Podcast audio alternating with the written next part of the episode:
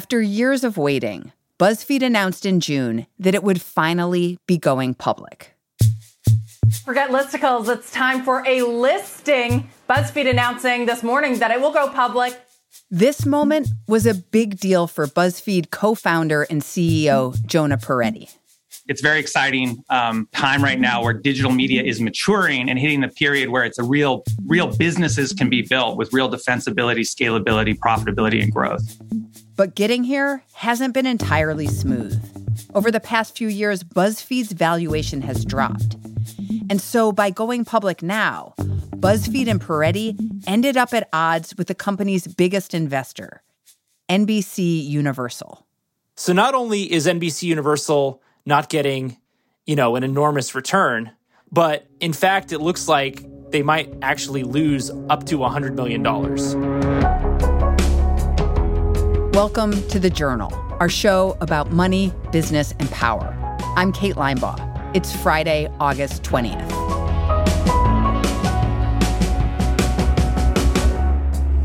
Coming up on the show, what BuzzFeed's long path to going public says about the state of digital media.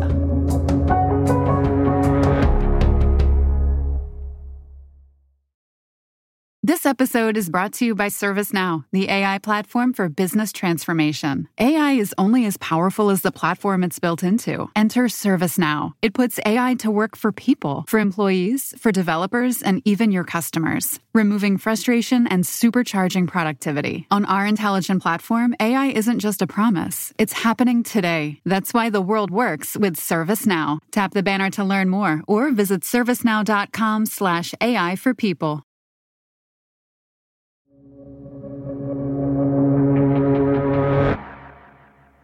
Our colleague Ben Mullin covers BuzzFeed. So, BuzzFeed is this company that was founded in the mid 2000s by Jonah Peretti, who is this former teacher turned merry internet prankster turned digital media viral Svengali.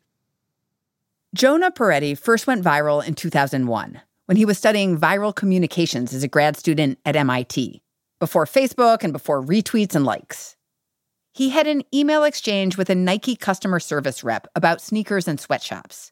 That email exchange got forwarded and forwarded, and soon millions of people were reading it.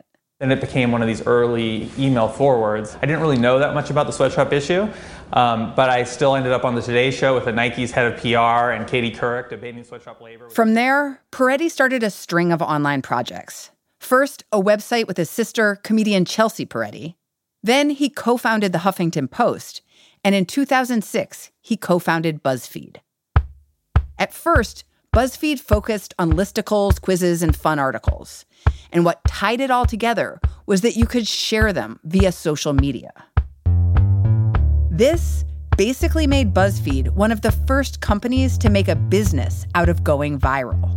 And it really paid off for them. They were able to grow rapidly at 50% year over year. They were pioneers for branded content. And then they do this interesting thing, which is they hire Ben Smith, who was like a reputable political blogger at places like the New York Observer and Politico, basically to start a news division.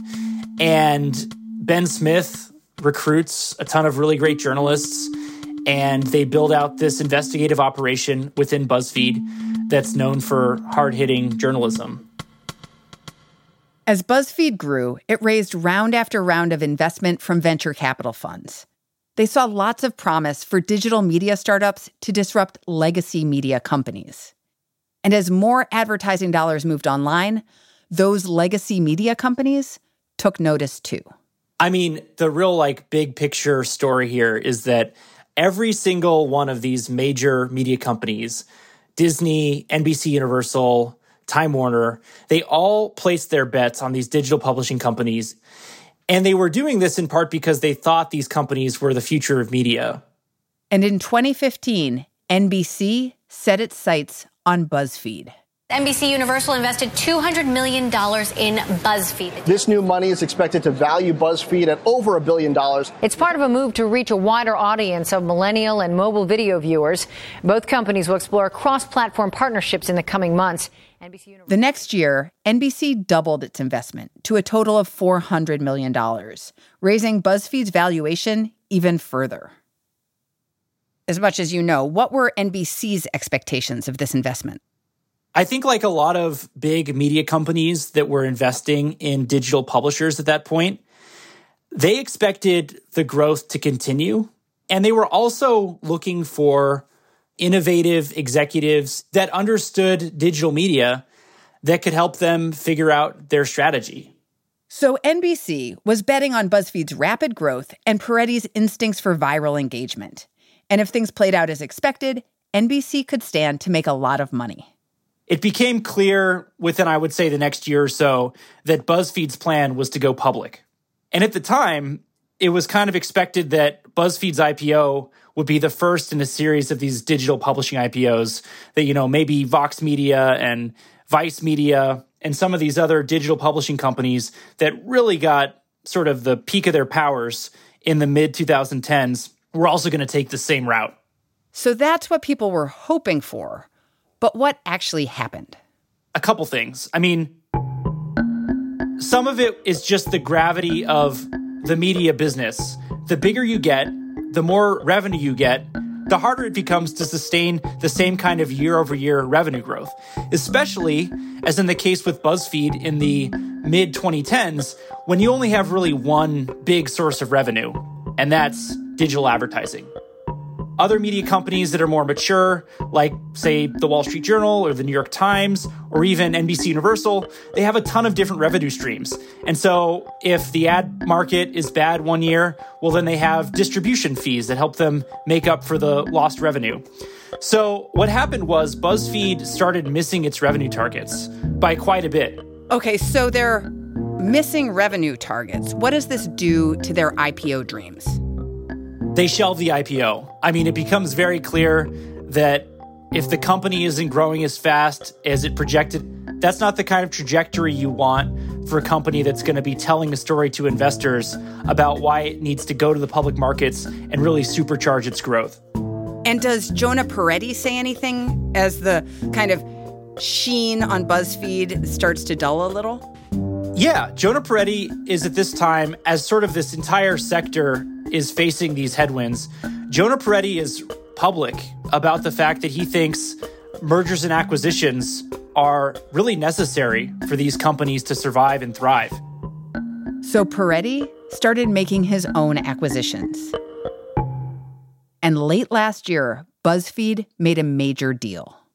There's a reunion of sorts in 2020 because BuzzFeed and Jonah Peretti strike a deal to acquire HuffPost which Jonah had obviously founded more than a decade before. And part of the reason why Jonah does this deal is because it's it's becoming clear that the digital publishing sector is really consolidating. There's a ton of mergers and acquisitions as these companies try to get bigger. And so he's seeing these competitive threats and he he basically understands, BuzzFeed understands that they need to make deals basically to get big enough to go public. So the first deal they do is HuffPost during that year, and it's announced in November. And then before the end of the year, they're already talking to this company called Complex, which is like famous for its uh, coverage of streetwear and the Hot Ones Spicy Wings video. I literally didn't even listen, hear your question. it's so hot.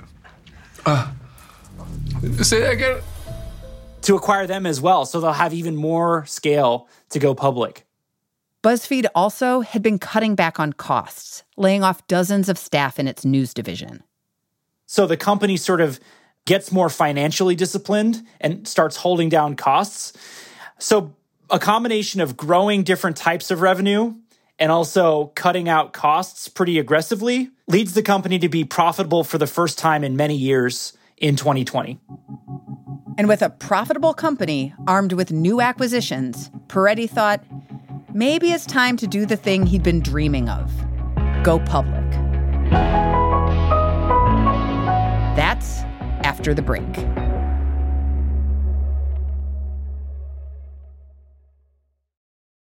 This episode is brought to you by Workday. Get the whole band together with Workday and pair finance and HR on one platform for an epic performance. With Workday AI at the core, you'll make confident decisions faster than ever, and you'll drive flawless business and finance operations with an agile platform that constantly evolves to future proof your organization. Be a finance and HR rockstar with Workday. Visit Workday.com to learn more.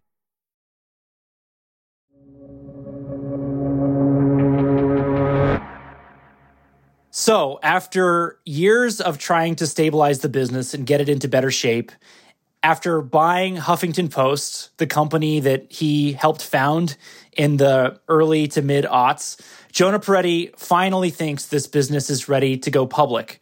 But he doesn't do a normal IPO. Instead, he decides to do what's called a SPAC merger.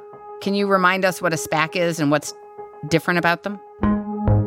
A SPAC is a shell company that you can buy and sell shares of in the markets. And these companies go public and raise money with the purpose of acquiring a private company. So, their whole reason for being is to make an acquisition of another company and provide that company a way onto the public markets. Exactly. So, the SPAC that ultimately reaches out to them and that they begin talking to is called 890 Fifth Avenue Partners and it's named after the Avengers Mansion from the Marvel comic books. And this SPAC, which has Greg Coleman, a former BuzzFeed president, on it, reaches out to BuzzFeed and they start having conversations about what going public through a SPAC would look like. Why did BuzzFeed decide to go public using a SPAC? I mean, there's a lot of things that it affords BuzzFeed. It gets them to the public markets faster. They're able to project forward what their business is going to look like, which you can't do as much in a traditional IPO. But there's one snag, which is that the valuation is not ideal for NBC Universal. NBC invested in BuzzFeed at the peak of its valuation, when digital media companies were hot. But since that time, tech giants like Google and Facebook have grabbed the lion's share of digital ad dollars, and BuzzFeed has suffered. So, in this deal, the valuation was below that peak. Now, this wasn't a big deal for BuzzFeed's early investors, who could still make a hefty return. But for NBC, the company was looking at a loss of over $100 million. So, if you're NBC Universal, you're looking at a company that you invested $400 million in, hoping that it was going to be the next big thing in media, hoping that it was going to help you sort of kickstart your traditional TV business to the next level. And this founder that you've been working with for a very long time comes back to you with this valuation that's way lower than you thought it would be. So there was a lot of frustration on the NBC Universal side. NBC, BuzzFeed's biggest investor, was not happy, and they wanted something more. They enter into negotiations with Jonah to help make them whole, essentially. And there's a whole bunch of things that are in this agreement between Jonah and NBC. But one of them is that if the share price of this SPAC doesn't reach a certain level, then Jonah has to give a hunk of his equity in the company back to NBC. There's another stipulation that NBC gets a premium on some of its BuzzFeed shares, adding almost $30 million to the value of its stake. And with these concessions, BuzzFeed was able to move forward with the deal, and it's now expected to go public by the end of the year. At the end of this, BuzzFeed will be a public company. What does Jonah Peretti get? Jonah Peretti gets control of the company that he founded. He got 65% of the voting control of the company through these special voting shares that were orchestrated as a part of the deal. And if the SPAC merger goes off without a hitch, he also is going to make a lot of money because the equity and the company that he spent the last decade or so building is finally going to be tradable on the stock market. From his early days doing internet pranks, Jonah has marched the beat of his own drum. And this SPAC deal was a way for him to continue running his business as an independent person, as an independent entrepreneur. And that is a through line for the entire run of the company. And the fact that it has taken BuzzFeed so long to get to this point, what does that say to you? This path to go public was necessitated by the way that the media industry has shifted over the last, you know, five to 10 years. And so, to the extent that it says something about the media industry writ large, I think what it says is that these companies, which were once thought to be the future of big media, are something else. And that something else is independent companies that have to do a bunch of different things to continue growing. That's all for today, Friday, August 20th. The Journal is a co production of Gimlet and the Wall Street Journal. Your hosts are Ryan Knutson and me, Kate Linebaugh. The show is produced by Priscilla Alabi, Catherine Brewer, Pia Gadkari, Martin Kessler, Annie Minoff, Laura Morris, Afeef Nessouli, Ricky Novetsky, Enrique Perez de la Rosa, Sarah Platt, Willa Rubin, Matthew Sherman, Matthew Schiltz, and Annie Rose Strasser. Our engineers are Griffin Tanner and Nathan Singapok. Our theme music is by So Wylie. Additional music this week from Catherine Anderson, Peter Leonard, Bobby Lord, Emma Munger, So Wylie, and Blue Dot Sessions. Fact checking by Nicole Pasulka. Thanks for listening. See you Monday.